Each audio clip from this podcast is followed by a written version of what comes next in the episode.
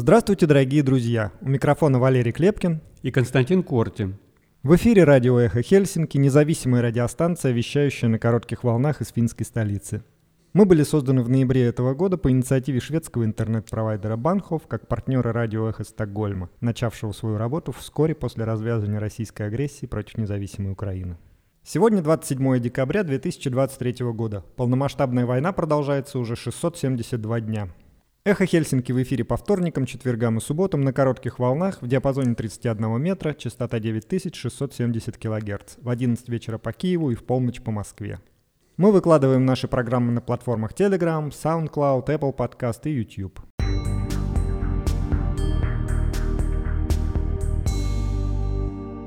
Сегодня в нашем выпуске. Решение правительства Финляндии о закрытии восточной границы обжалуют в Высшем административном суде. Швеция заняла место России в экспорте продуктов питания из Финляндии. Ошибки перевода агентства Reuters. Российские гаубицы отправляются на войну в Украине, а не к границам Финляндии. Согласно опросу Маасаудун Тулевайсус, половина финнов за бойкот Олимпийских игр в Париже и за допуск к ним российских спортсменов. Ключевой комитет парламента Турции одобрил вступление Швеции в НАТО. Россия и Индия планируют совместное производство оружия.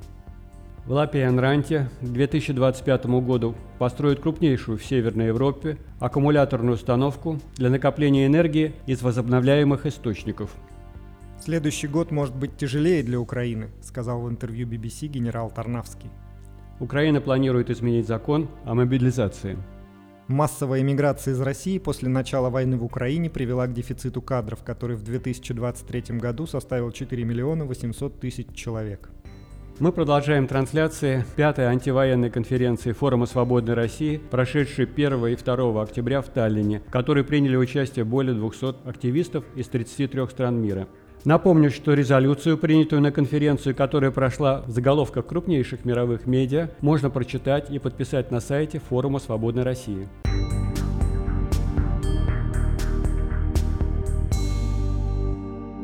В эфире новости «Эхо Хельсинки» вас приветствует Эйва Айракселен. Решения правительства Финляндии о закрытии восточной границы были обжалованы в Высшем административном суде, сообщает медиагруппа Уутис Suomalainen. Апеллянты требуют отменить решение о закрытии восточной границы как неконституционные. Согласно Уутис Suomalainen, заявители являются гражданами Финляндии с российским происхождением или членами семей таковых.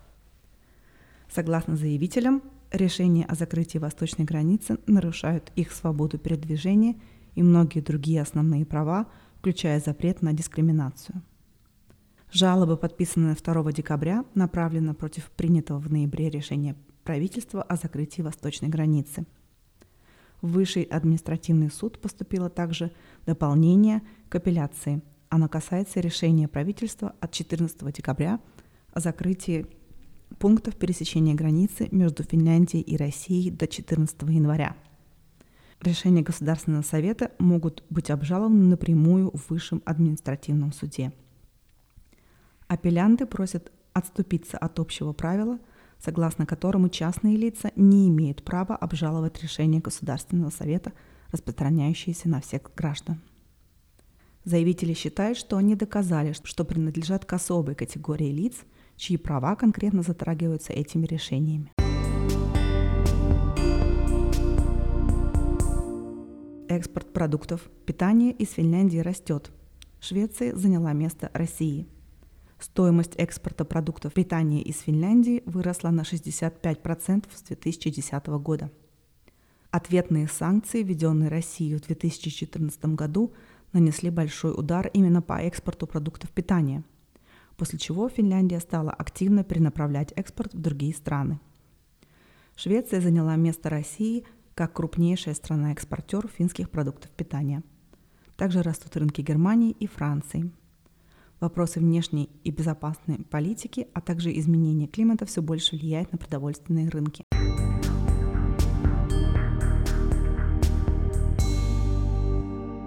Информационное агентство Reuters сообщало ранее о перебросе России пушек гаубицы на границе Финляндии. В действительности при переводе были перепутаны сокращения СВО «Специальная военная операция» и «Северный военный округ». Reuters в полдень исправил ошибку, но новость о бронепушках Гаубица на финской границе успела распространиться на многих международных новостных ресурсов.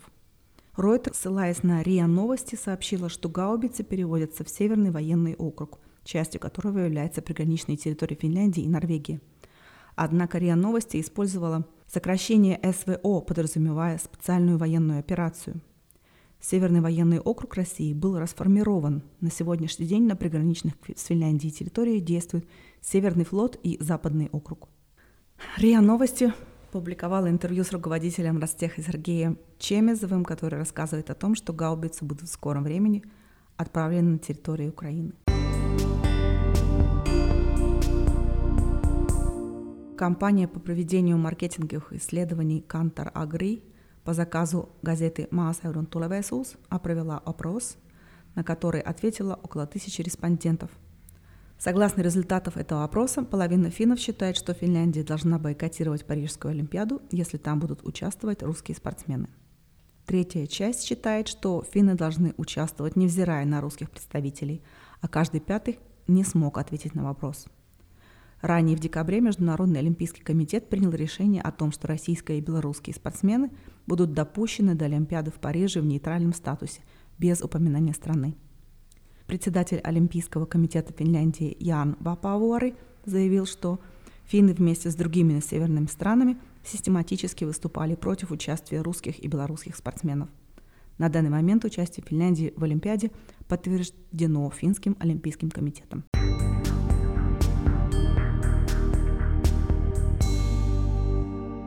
Комиссия по международным делам парламента Турции одобрила ратификационный протокол о вступлении Швеции в НАТО. Соответствующее решение было принято на заседании комиссии 26 декабря, сообщает Reuters. Теперь протокол о принятии Швеции в Североатлантический альянс будет рассмотрен на Генассамблее турецкого парламента. Голосование в парламенте, вероятно, состоится в ближайшей неделе, но точная дата пока неизвестна – Парламент вернется к работе после новогодних праздников 16 января. После одобрения парламентов решение должен подписать президент Турции Таип Эрдоган. Комиссия обосновала свое решение тем, что Швеция провела надлежащую работу после июльского саммита НАТО, и теперь Турция может с ними сотрудничать.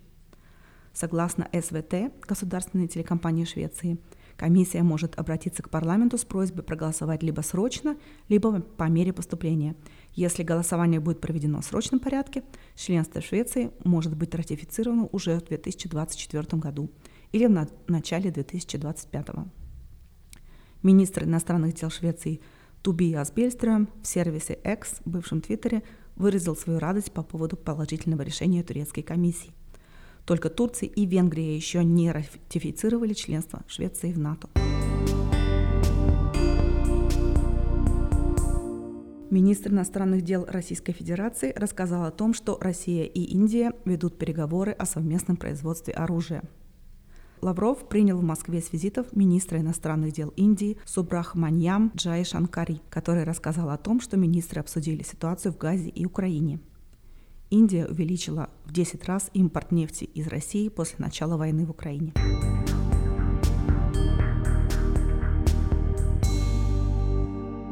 Французская компания NeoN строит на восточной границе Финляндии второй крупный склад литий-ионных аккумуляторов. Эта компания специализируется на возобновляемой энергии. NeoN уже построила крупный склад аккумуляторов в приграничном городе Лаппенранта. Теперь она строит второй такой склад, который в будущем будет самым крупным в северных странах. Мощность такого склада составит 56 мегаватт или 113 мегаватт-часов – Новый склад будет построен неподалеку от уже существующего склада Neon, созданного в 2020 году. Новый склад под названием Power Reserve 2 начнет работу на полную мощность в 2025 году. Он будет подсоединен к кабелю электростанции Yllikkälän Fingrid. Аккумуляторный блок будет использоваться на резервном рынке Fingrid.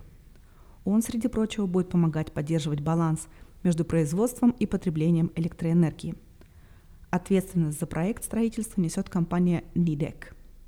Она будет поставлять аккумуляторные контейнеры, аккумуляторные установки и инверторы.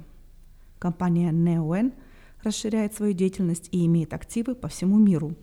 Кроме аккумуляторных блоков у нее есть солнечные и ветровые электростанции.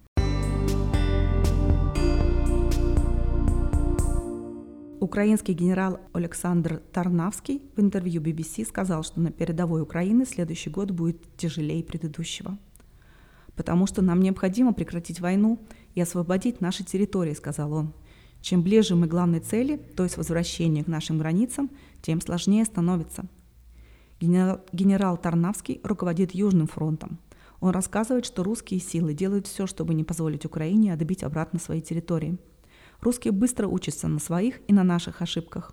Он подчеркивает, что Украине необходимы ресурсы. А на вопрос о том, закончится ли война в следующем году, он подчеркивает, что важна победа Украины, а не конец войны. Война может закончиться по-разному. Для нас конец – это победа.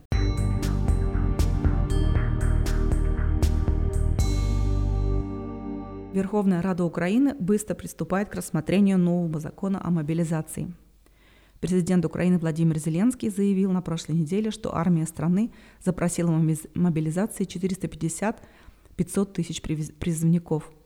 Они не будут немедленно отправлены на фронт, а будут обучаться для службы в резерве. Зеленский был осторожен в расширении мобилизации и снова подчеркнул щекотливость данного вопроса. Правительство представило проект закона в Верховную Раду в вечер Рождества. Он успел пробыть на сайте Рады всего несколько минут – но украинский телеканал «Громадске» успел его загрузить.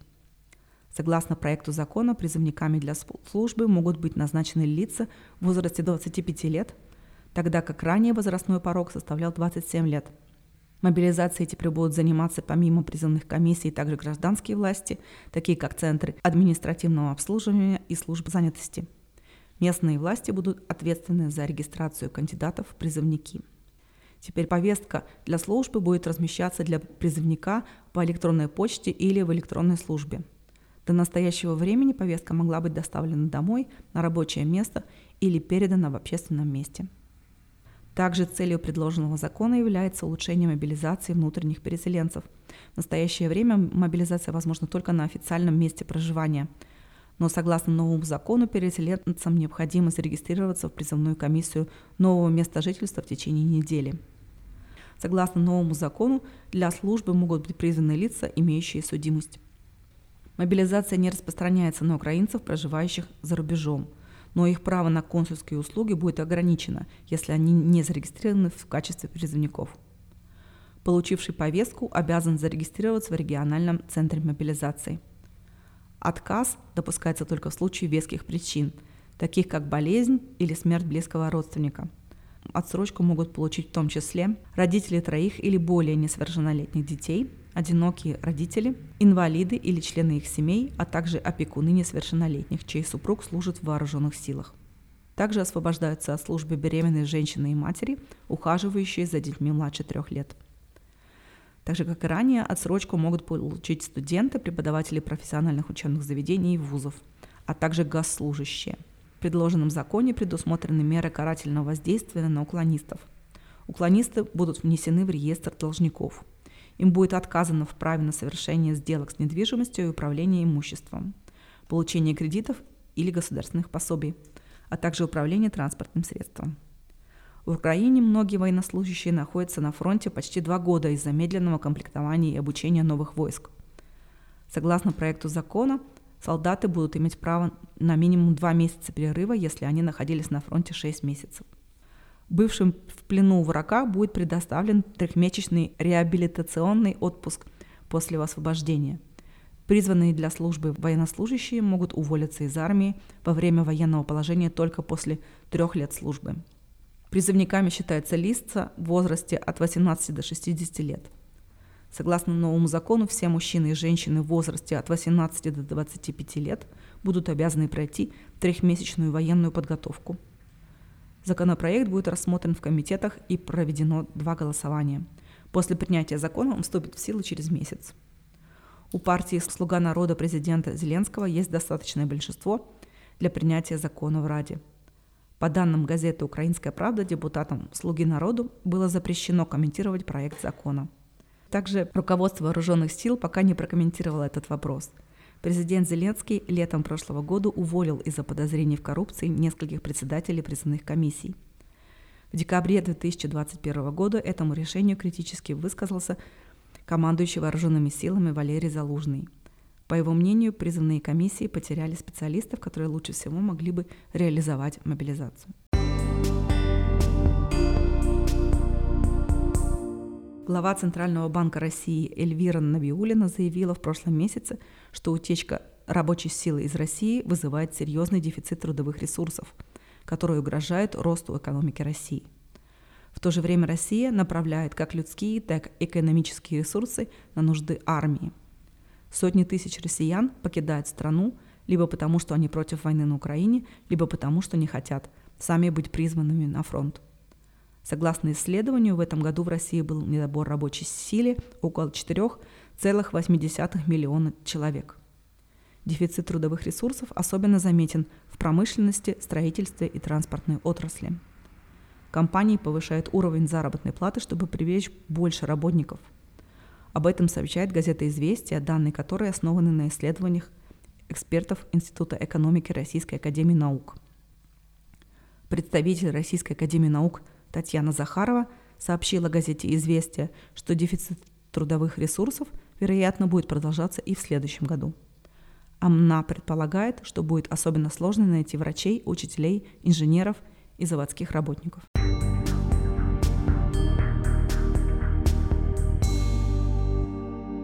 В эфире с выпуском новостей была Эйва Айраксинен. Вы слушаете радио «Эхо Хельсинки», и сейчас мы предлагаем вашему вниманию продолжение трансляции панелей антивоенной конференции Форума Свободной России, состоявшейся в Таллине 1 и 2 октября. Насколько вот как бы осмысленно у вас ну, стратегическое планирование в этом смысле, что нужно делать, куда бить? Или, или вот тоже э, работа исключительно по площадям? Ну, неожиданный вопрос, господин председательствующий. А, а, наверное, я вынужден буду на него ответить, хотя ну, меня докладно, ну, я хотел поговорить о другом. Я привез целый доклад. А, я отвечу на ваш вопрос. Меня зовут Михаил Кухар, я возглавляю один из ведущих независимых экономических центров э, исследовательских в Киеве Ukraine Economic Outlook. Я никаким образом не представляю э, ни правительство, ни армии моей страны. Я здесь как частное лицо. В, я приехал для того, чтобы, ну, потому что мне кажется важным э, сообщить те цифры и те расчеты, которые я и наши европейские и американские коллеги постоянно считаем, и э, сегодня обнародовать их для ну, уважаемых коллег, которые пришли послушать в зале эту тему.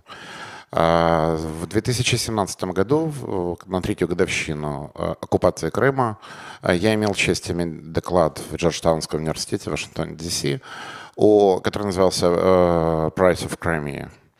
Uh, это был расчет, сколько потеряла российская экономика, российский бюджет и каждый российский гражданин за счет инвазии Крыма. Конечно же, э, частично за счет санкций, частично за счет сворачивания каких-то инвестиционных программ, закрытия внешних рынков и так далее. А, потому что даже когда у воюющей страны, а, как у России и в 2014-2015 году, и у России 2022 года, а, формально растет э, реальный ВВП, вот этот индекс, который не всем моим коллегам-макроэкономистам сильно нравится, потому что он не сильно отражает действительность, то это не позволяет нам за соснами увидеть лес и увидеть суть процессов. Перед вами чарт. Этот чарт видели все американские коллеги в 2017 году, но мы просто продлили эту экстраполяцию до сегодняшнего дня. А, и вы можете увидеть, а, что российская экономика, это, напомню, кто не знает, это двухтриллионная экономика, за 10 лет потеряла лишние 5,8 триллионов недополученного кэшфлоу. А, это метод подсчета ВВП, так называемый номинальный долларовый ВВП. И экономисты, особенно занимающиеся эконометрикой в зале осудят сейчас же меня за этот подход, потому что, как вы видите, это просто линейный подход. Вот если бы российская экономика не росла, стояла на месте 10 лет, вот сколько она потеряла. Но, как все мы прекрасно понимаем, ни одна экономика не стоит на месте. А, и мы должны для более корректного а, математического подхода применить э, метод э, кластерный. А, он придуман не мной, не Ukraine Economic Outlook, это метод Мирового банка. Россия давно рассматривается в кластере стран. Это динамика российского ВВП за последние 25 лет. Это красная, красная жирная линия тренда. Это российская экономика. А окружающая линия — это очень похожие экономики, которые имеют доминирующую долю своих доходов от экспорта сырой нефти. Их название известно, они хорошо вам известны, и, в принципе, не нужно быть, как говорят, высокочелым экономистом для того, чтобы увидеть, что действительно это так, и последние 25 лет тренд такой. Так вот, если бы Россия находилась в плавающем тренде эти 10 лет. То есть экономика... Кстати, там были годы а, не очень успешные. Тот же 15 год был годом падения нефтяных цен, если кто-то помнит. Ну, уже кто это помнит. А, то а, результат не сильно бы отличался. Просто была бы другая динамика. Здесь на, а, здесь на этом чарте вы просто видите, а, как выглядит э, текущий ВВП России нижняя черта и как он выглядел бы, если бы Россия развивалась хотя бы а, в том а, тренде в кластере нефти, э, стран нефтяных экспортеров, в которых она находилась до этого.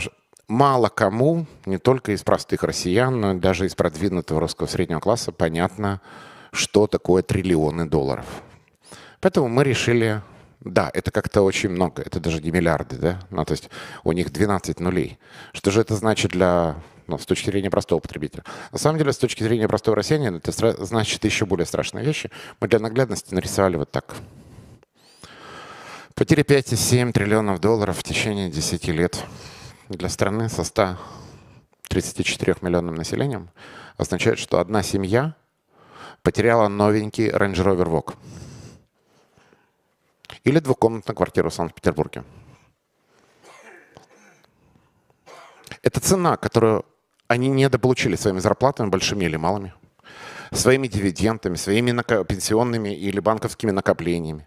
Это деньги, вынутые из кармана каждого россиянина агрессивной милитаристской политикой э, господина Путина.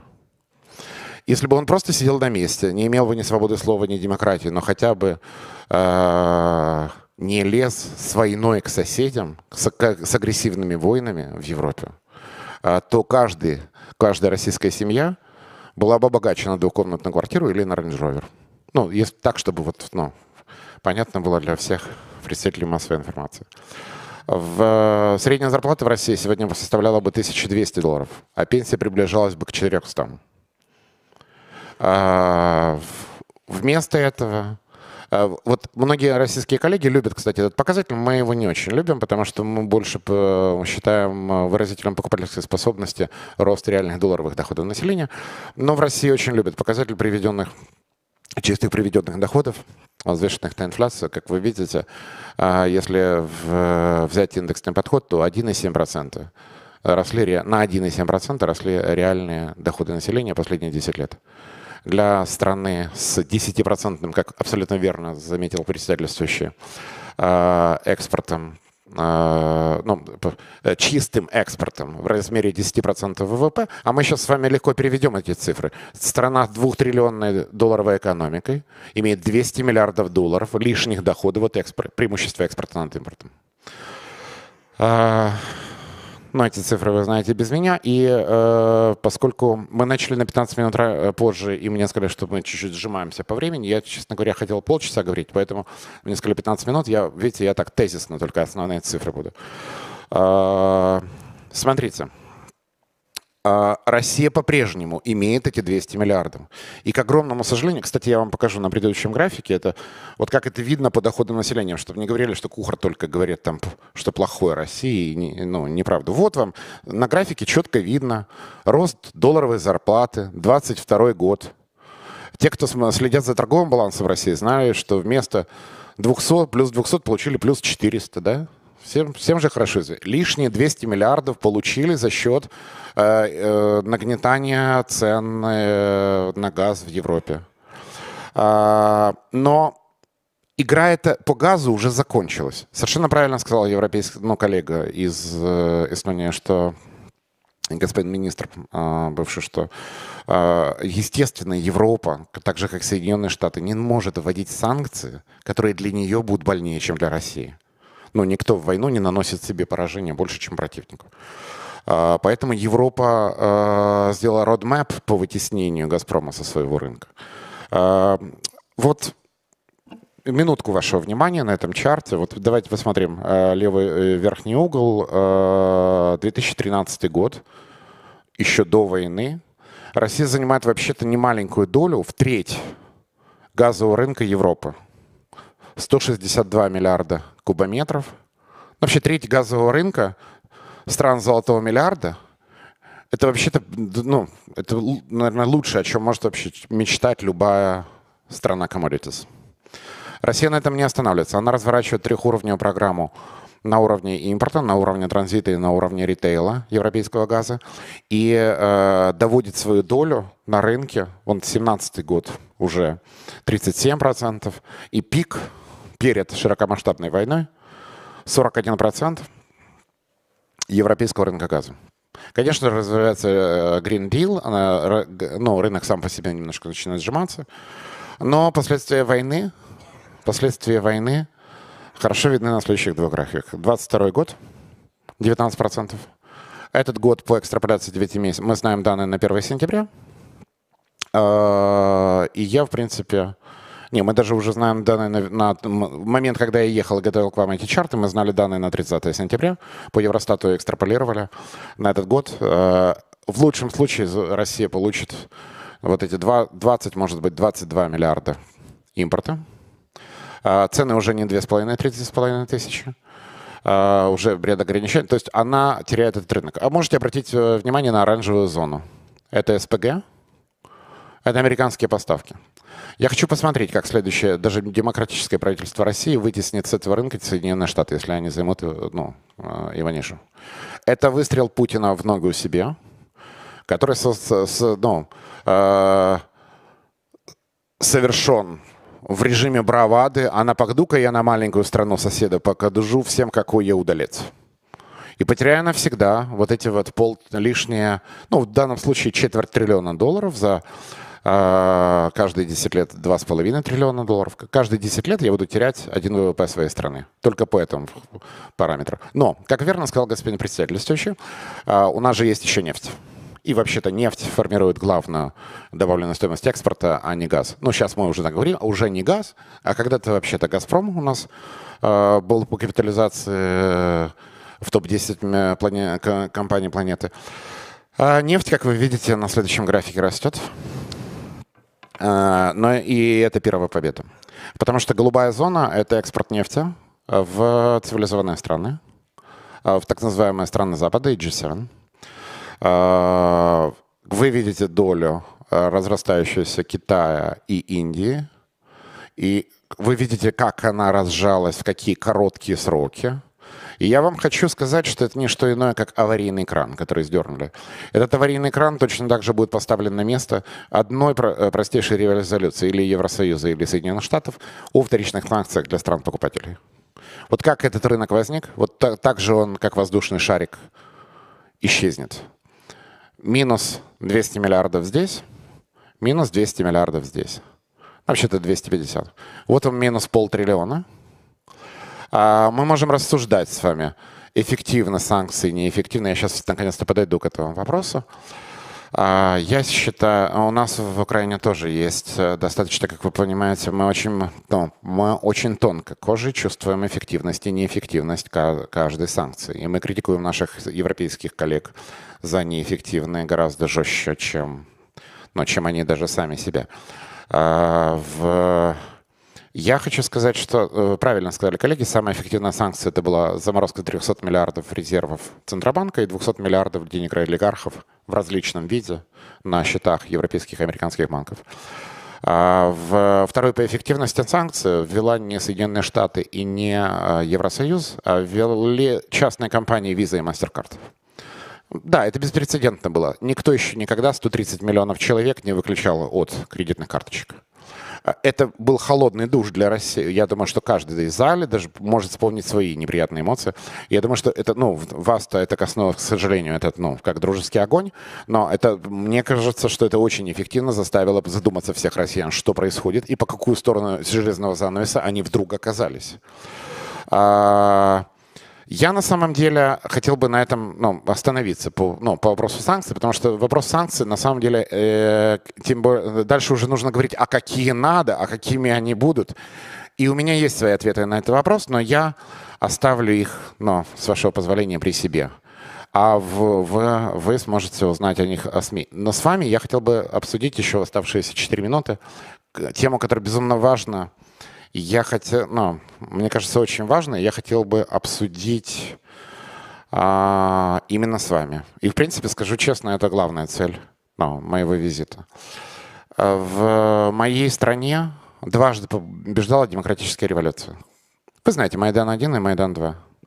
И приходило демократически избранное правительство после этого. Каждый раз у него на столе не оказывалось плана действия.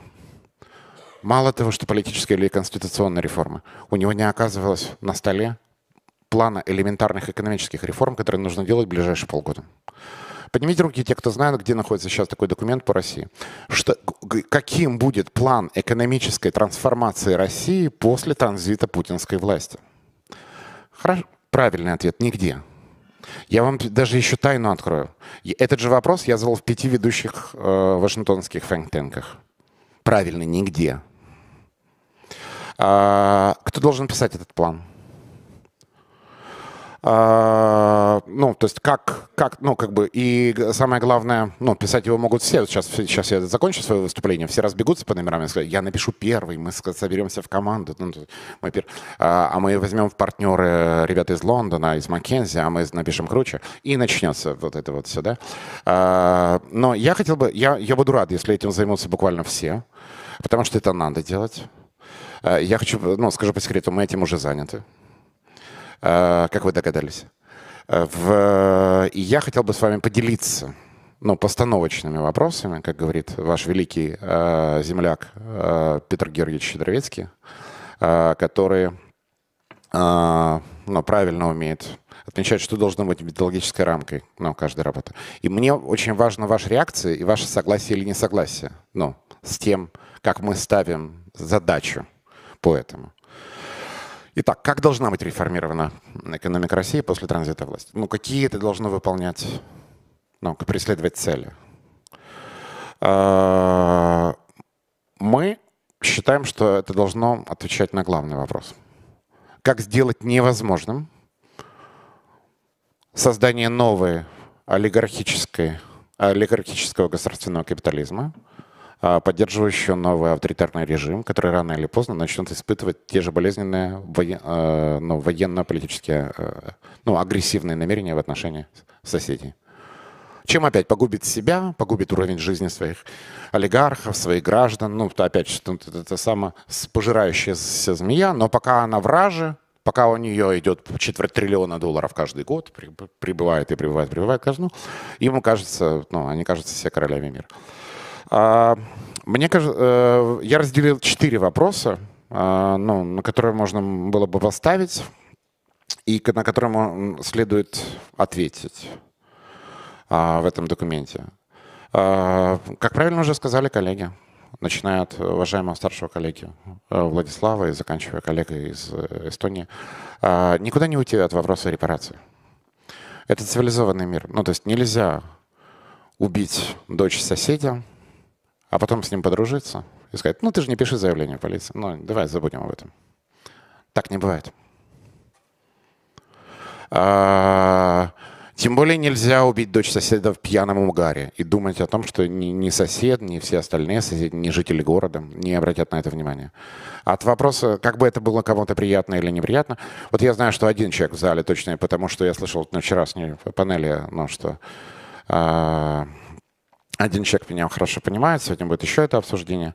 Но я боюсь, что репарации придется... Э, Украин... Э, агре... Военная агрессия против Украины — это не первая военная агрессия, которая, к сожалению, ваше государство развернуло после распада СССР. СССР. Есть еще пострадавшие страны, и мы не должны о них забывать. Потому что вы можете о них забыть, даже мы можем о них забыть, а они о себе напомнят, когда ну, дойдет до дела. Поэтому лучше сразу же честно подходить к этому вопросу и учитывать все эти факторы. А, я, кстати, не, отри... Э, я, кстати, не отрицаю вины Украины э, в вопросе Приднестровья. Потому что Украина, как минимум э, в период президентства Кучмы, была практически военным союзником России, в, которая ну, содер, позволяла содержать это квази-государство на территории Молдовы, которое мешало, как, как гнойная рана на ее теле, мешало ей экономически развиваться все эти 30 лет. А, ну, ну, не, совершенно неоспорима вина России перед Грузией. А, второй вопрос. А, санкции не снимутся в один день. Возможно, э, санкции на... Э, помните, э, санкции на и Лугара были сняты только, ну, уже там чуть ли не через 10 лет после распада СССР. В... Также и здесь но должен быть roadmap, и, возможно, такой план поможет России быстрее пройти э, через нефть, потому что без этого нормальное возобновление торговли, инвестиций и даже рынка ценных бумаг невозможно. И э, третий вопрос – это вопрос, который тоже уже здесь звучал. Я рад, что я, не я первый это произношу. Это вопрос частичной национализации. Да, ни один из олигархов Адольфа Гитлера не сохранил свою собственность после победы союзников. И никто не называл это, э, ни на кто это не назвал Великая Октябрьская социалистическая революция. Это было названо справедливостью. Заработанные на крови миллиарды реквизируются. А, все олигархи, помогающие военно ну, военного э, России сегодня, должны понимать, что ну, у них шансов нет почти никаких. А, кто развивает сеть пиццерий, еще ну, может сохранить свой бизнес. Тот, кто, ну, тот, кто финансирует заводы Калашникова, я не, ну, как вы понимаете, у него нет шансов. А, как вы понимаете, грань очень тонка. И э, желательно бы прописать эти критерии заранее. Потому что сейчас в этот момент напрягся каждый, нет, не каждый второй, каждый первый российский, не просто олигарх, а вообще среднего уровня предприниматель, слушающий эту трансляцию. Думаю, стоп, что они там сделают за критерии? Но они, они там сейчас наделают критерии, еще и меня коснется. Это надо, я уверен, что это следует делать публично. Это должны делать не украинские экономисты, а российские, американские, европейские, все вместе. Очень публично, еще раз подчеркиваю а, в общей авторитетной рабочей группе. А, это должно обсуждаться в том числе с русским бизнесом. Русский бизнес не, не хотел бы пачкать свои руки в крови, он бы не хотел... Я, я согласен со всеми ранее выступавшими. Не надо их подталкивать к Путину. Надо дать им план выхода из этой ситуации. Ну и четвертый критерий а, – фондовый рынок. Да, было сказано, что есть взаимный арест активов, есть делистинг бумаг – и застывшие права инвесторов. Я, правда, не согласен с вашей оценкой, коллега, в отношении того, что там тоже 300 миллиардов э, запаркованных денег зависло. Нет. Э, во-первых, те, которые покупают э, стоки, э, они, э, ну, ну, часть уже покрыта страховками, насколько я знаю. А вторая часть э, это самортизировано на убытках 2022 года, потому что те, которые покупают акции, они понимают, что они могут завтра стоить 10 центов за доллар. Не только в результате войны, в результате очень многих вещей. Поэтому э, там никто не сидит напряженно, не ждет свои деньги обратно, они просто, они просто уже списали убытки. А Россия, конечно же, ждет свои резервы обратно. Uh, у меня есть только одна, ну, есть еще много идей, о которых я не скажу сегодня публично, но есть одна главная, которую я не могу сказать, потому что я сказал, что эта работа должна быть публичной. Эта работа является дич, дико важной для будущего России, чтобы не пришли у вас активисты уличные к власти, как иногда у нас, без всякого представления о макроэкономическом развитии страны, но страшно популярные лидеры общественного мнения с горящим сердцем и не устроили бы вам какой-нибудь социализм, э, который бы погубил экономику ну, изнутри, как, это, как это было 70 лет назад. Э, поэтому э, модель, которая мне видится наиболее... И, кстати, здесь я скажу, что я жалею, что даже в моей стране, где есть и демократия, и рыночная экономика, и где нет всесилия центральной власти, где есть плюрализм политических мнений и есть плюрализм капиталов, не существует подобной вещи. И, э, но, конечно же, мы ошиблись там в разы меньше вас, но, ошиб... но по той же схеме. Э, наши олигархи тоже слишком мало акций выпустили на фрифлот. И российские мало. Представьте, если бы русский, каждый русский олигарх 30% э, своей олигархии выпустил на фрифлот фондового рынка. Если бы этими десятками миллиардов владел российский средний класс, который бы... Это, мы называем эту модель государственный капитализм. Я уверен, что э, в прекрасной России будущего, Время. которая осознает... Да, все, это последнее, что я говорю, да. А, но это... Извините, вот я приехал с этим месседжем, но для меня это очень важно, я хотел, ну вот, договорить. Одна, полминуты я договорю. А, я искренне убежден, Я могу ошибаться, как и каждый из вас. Но я лично, Михаил Кухар, ли, искренне убежден, что Россия, прекрасная Россия будущего, должна избрать модель э, народного капитализма, где большинство богатств и крупнейшие, наиболее успешные компании будут опираться не только на голоса, но и на кошельки э, широких слоев населения. И уж это население, а поскольку фондовый рынок наиболее чуток к любым политическим изменениям, не то что войнам, а неправильным политическим даже решениям, стоимость этих компаний будет падать в разы от неправильных действий центральной власти. Народ тут же будет выходить на улицу. Еще до всяких объявлений войн. Если будет чувствовать Россию своей собственностью. И я думаю, что те, которые будут реписать план, я э, буду в их числе, я, всегда, я буду всегда об этом помнить и подсказывать, что мы должны направить Россию в эту сторону. Только это является хеджем от дальнейшего повторения а, автократии и олигархата. Спасибо огромное за внимание. Спасибо большое за Особ... А, особое спасибо за то, что нужны грамотные макроэкономисты, а не только лидеры с горящими глазами. Это очень важно, у нас не все это понимают. И тут единственное хотел что прокомментировать, что я-то, конечно, полностью за то, что надо, там, придется платить репарации, да, все это замечательно, но это вот одна из тех тем, которые сейчас просто контрпродуктивны. Они вот, ну, грубо говоря, каждый раз, когда это громко много обсуждается, это добавляет поддержки режима Путина, и вот таких тем на самом деле немало, ну, как сказать, я понимаю, то есть я, я безусловно, безусловно, признаю, что репарации надо платить, но а, уж а, особенно для внутрироссийской аудитории лучше ее не тиражировать. У нас появился Сергей Алексашенко или нет? А, его вообще не будет. А, ну, тогда я... А... Считайте, что вы отдали ему, мне его время. Да-да-да, да, а то я переживал.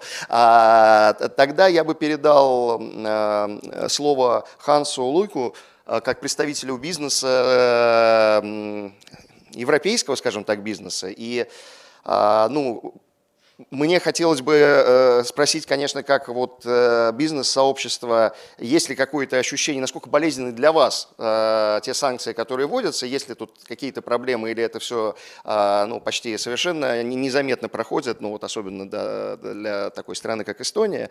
Ну и в целом ваше видение перспектив того, как это все будет развиваться. Спасибо. Привет вам всем. Э, со стороны самого большого новостного э, портала Дельфи во всех балтийских странах. Читайте нас, э, в том числе и на русском языке. Так, я начинаю, пожалуй, об ожиданиях и угроз до военных еще. Вы помните во что мы думали, чего боялись тогда, как э, ну, Запад. Мы, то есть, во-первых, мы сказали, что вот если, если вы все-таки предпринимаете эту военную авантюру, э, любезные э, путиноиды, так э, покажем вам э, такие экономические санкции, что мало не покажется. А а те, с другой стороны, говорят, что если НАТО собирается вмешаться в эти дела, так вы еще, что там, Кучкина мать или какие у нас там? Я извиняюсь за свой такой квадратный русский балтийский язык, но так уж получится.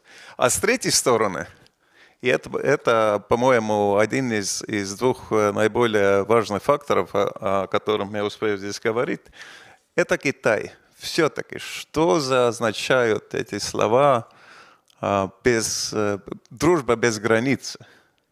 Они будут дать снаряды, будут дать танки, какие-то компьютера, сервера, денежки, потому что ведь надо было уже и в те времена, а еще предстоит э, время наиболее такое хмурое, чтобы э, надо, надо доплатить, обратно давать какие-то бонды, 100 миллиардов – долларов или евро предстоит платить иностранным рынкам в течение э, следующих 10, 10 э, э, то есть месяцев Российской Федерации. А резервы на, на этих нету. Так что будет ли помогать, а кто будет помогать, не Турция ли? Будет ли помогать Китай или, или кто, или что, или дефолт? Вот такие большие вопросы были. тогда в первый же месяц, э, э, военный месяц уже, мы слышали э, от уст президента Джо Байдена, что мы превращаем, мы, то есть Запад, превращаем, we will turn ruble to rubble. Мы превращаем рубли в листья. Но было ли такое? Или, наоборот, такое случилось с, с лирами в Турции, которые вообще не воюют с кем-то и не под санкциями. Ну, рубль стояла, ну, пока. Теперь уже Э, теперь уже совсем иное дело с рублем. Интересно с журналистской стороны, я как издатель вам говорю, что мы э, были удивлены, то есть наши, наши э, редакторы так, удивлены той храбрости, с, с которым Западный Союз всеобщий, они не то что конфисковали но блокировали резервы того же самого Центрального банка России. И Financial Times, и Die Welt, и Der Spiegel, и New York Times, и Wall Street Journal, и Bloomberg гордо заявили, что мы, то есть Запад, мы блокировали, у нас есть российские деньги, резервы, 300 миллиардов, все в заглавье на первой полосе. Пошло 6 месяцев – и вот в один такой пасмурный ноябрьский день наши журналисты, то есть мы, мы слышали вот доклад э, Чарльза Лихфелда из Atlantic Council в Вашингтоне, который говорит, что таких резервов, может, и не было, а не нашлось и не блокировали. И стали мы из Эстонии, из, из, из балтийских стран задавать вопросы нашим, нашим представителям, еврокомиссионерам, там Валдис Домбровскис, например, там комиссионер по экономике, или же литовский комиссионер по экологии, который сказал, что сразу конфискуем, отправляем в Киев эти деньги, 300 миллиардов, все вот повторяли 300 миллиардов, 300 миллиардов. А мы стали спрашивать, вот в каких центральных банках вы как бы блокировали эти деньги, потому что это мы, это не были только Европейский Союз и Соединенные Штаты, это был G7, то есть Япония, и очень хорошая, была, хорошая идея, и Швейцарию туда включили. Потому что если не может, например, если Дубай и Саудовские Эмираты не могут там держать свои деньги в Соединенных Штатах, в G7 или в Европу, они, конечно же, в Швейцарию, на сторону Швейцарии смотрят. Швейцария после того, скоро после того, заявляла, что мы никаких чужих денег конфискировать, реквирировать не будем, поскольку наша Конституция этого не, не предвидит такого. Все. Тогда 30 ноября прошлого года Урсула фон дер Лайен, наш президент нашего Евросоюза, сказал, что да, эти 300 миллиардов у нас под контролем. Это не только резервы Центрального банка, но помогите мне, этот фонд национального развития, то ли, ну, российский, да, вот, эти, эти, которыми этими деньгами тоже управляется Эльвира Набиуллина, финансовый гений. Ну, не только э, деньги банка, но эти э, деньги этого фонда там были.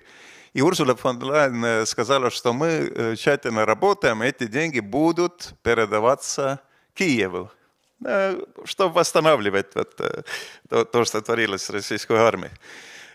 Так, очень было у нас трудно кое-кого заставить ответить на, ваши, на наши вопросы даже премьер-министра Эстонии Кая Калласа, который тоже бодро заявил, что да, конфискуем и отправляем украинцам, ну, конечно же, кому же еще. Как, где у вас есть деньги, где они арестованы, заблокированы, в каких центральных банках никто ничего не ответит. И кроме того, к нам приезжала в Тайлин, какое счастье, комиссионер по ценностям и прозрачности, the Commissioner of Values and Transparency of European Union из Чехии Вера Юрова. Очень э, благодарны были нашему Министерству иностранных дел за возможность Веры Юрова спрашивать. Вот мы, в том числе и наш эстонский бывший министр иностранных дел Урмас Поет, теперь, теперь МЭП, Member of Europarlament, открыто спрашиваем, где в каких счетах, в каких, в каких, на каких континентах есть эти деньги. Никто ничего не ответит. Пожалуйста, уважаемый комиссионер по прозрачности, введите какой-то порядок. 60 э, э, парламентариев из, э, из Европарламента писали письмо, объясните, пожалуйста, что творится. Господин МакГиннес, наш финансовый комиссар в Европе. Ничего. Оказывалось, центральные банки Европейского Союза, ну и, и G7 – том числе, но я, я больше знаю об э, Европейском Союзе, потому что косвенно нам дали, конечно, из Брюсселя дали, дали нам все-таки знать, в чем дело. Они не должны вообще декларировать по закону. Они самостоятельны. Какие резервы какого агрессора, в каком объеме они держат, декларировать они не обязаны. Так что им, их заставили более чем год после э, блокирования этих миллиардов в 11 э, пакете санкций э, банков Евросоюза заставили э, рапортовать, какие деньги, каких, каких агрессоров у них, ну, странах, которые признаны агрессором, у них, они держат там. Значит, есть несколько, наверное, вариантов. Я думаю, вы, вы конечно же, господин Иноземцев или, или, или другие участники этого, этой панели, знаете больше об этом. Есть выдвижены несколько решений к вопросу, как этих денег все-таки представить Украине. Во-первых, какие-то, как это по-русски, interest, как, проценты. Да, какие-то проценты от этих денег уже Бельгия и другие страны перевели, но маленькие, миллионы а миллиардов не идет дело. А мы ведь все видим, настолько трудно уже добиваться от Конгресса Соединенных Штатов, хотя 6 миллиардов. Или в Еврокомиссии еще добавить на, на помощь там, на гуманитарную или поддержку украинского бюджета полтора миллиарда. Очень-очень затрудняются все эти процессы. А там 300 миллиардов. Окей, допустим, что нашли, устанавливали 210 миллиардов, может быть. Но эти же можно на, на восстановление там электростанций, там инфраструктуры, мостов, там больниц. Э, есть одно нам стало ясно порталу Дельфи, который мы впервые, в общем, поставили такой вопрос, громадный вопрос, по-моему. А Financial Times, Bloomberg, Wall Street Journal, New York Times, The Spiegel – они что-то объяснили. О чем они говорили вообще? 300 миллиардов, отнимаем там. Нет, они не обращали внимания. Как-то Чарльз Литтл мне говорит, что им, наверное, стыдно вот стать объяснять, что наши эти заглавия только стояли, только исходили от слов Эльвиры Набиуллина. Ну, кто же, кто же должен э, обязательно вот поверить, что говорит э, э, начальница, президент Центрального банка агрессивной путиноидской страны. Так, ясно то, на этом я заканчиваю, наверное, что конфисковать эти денег, наверное, центральные банки не будут, чтобы не вредить как, какой-то престиж интернациональной финансовой системы как, как такого. Ну, есть э, один вариант, который э, предложено было в статье Foreign Affairs, сдавать, отдавать с этих денег, сколько бы этих миллиардов не было, по 20 миллиардов каждый квартал отправить Украине. А потом, если э, заключается в конце я не знаю, когда это все-таки мирный договор на условиях э, Запада и Зеленс... президента Зеленского, то контрибуции, так, окей, это вычисливать оттуда, или, или, там, э, или там э, обмен каких-то объемов. А есть другой, по-моему, вы, наверное, же хотите дискутировать, по-моему, более такой яркий выход от этого – то и выход состоится в том, что да, признавать, что мы изъять, конфисковать мы как Запад, этих резервов у Российской Федерации не будем. Но мы будем их возвращать в рамки мирового договора, тогда уж видно будет, а до сих пор мы это будем, как это, коллат, ну, поставить как гарантии, коллатеризировать, или что-то, извиняюсь, еще А представляете бы, при каких обстоятельствах у меня э, был бы очень плавный русский язык. Может, не таких бы дружливых обстоятельствах. Так что, извините еще раз, вот такой мой русский язык. То есть отсюда должен э, э, найтись э, выход.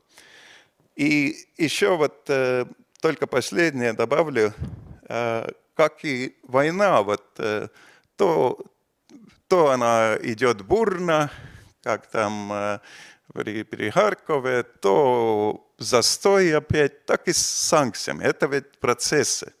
И теперь процесс, на которого я бы обращал внимание, это дополнительные, санкции э, к Турции, насчет Турции, может, Дубая, я не знаю, к тем, которые этот, э, этот серый импорт все-таки э, все-таки сделают через страны, через которых это, это ведется.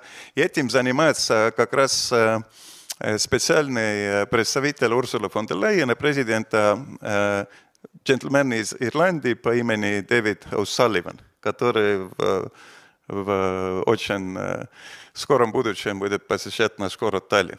Вот там это наша контратака – экономическое по санкциям. Спасибо вам. Вы хотели, если только очень коротко, очень коротко. Э, коллега, я это самое, это, это самое поразительное выступление, которое я надеялся, ну, не думал сегодня услышать. Я не знаю, является ли э, парламентской или парламентско-президентской или президентско-парламентской э, страной Эстония. Если бы я 15 минут рассуждал о конституционном праве в Эстонии, то это выглядело бы примерно так. Полгода меня в МВФ учили, как считать внешневалютные резервы. Я вам сообщаю, что в этом неточности быть не может. Это только SDR, это только кор-счета в иностранных центральных банках, и это только депозиты в банках AAA или Treasury Bills американские. Это посчитано до копеечки, известно на конец каждых суток, и хранится официальная информация ежемесячно, обновляемая на сайте МВФ. Путаница с 300 миллиардов не существует. Существуют фейковые заголовки, которые русские русские журналисты друг у друга брали интервью, куда-то они пропали, вот все. Я удивлен, коллега, что Делфи эту чушь цитировала вообще когда-либо. Путаница есть с 211 миллиардами разрозненных денег русских олигархов, которые действительно есть в частных банках Европы. И центральные банки не вели специальную отчетность именно русских денег. С 11 волной санкций ввела Дина строгая отчетность по Финмону, и теперь и эти деньги будут известны по копейке. Я не мог не сделать этот комментарий, извините. Вы слушали трансляцию панели антивоенной конференции Форума Свободной России. Наша сегодняшняя программа подошла к концу. Напомню, что «Эхо Хельсинки» в эфире по вторникам, четвергам и субботам на коротких волнах в диапазоне 31 метра на частоте 9670 кГц в 11 вечера по Киеву и в полночь по Москве.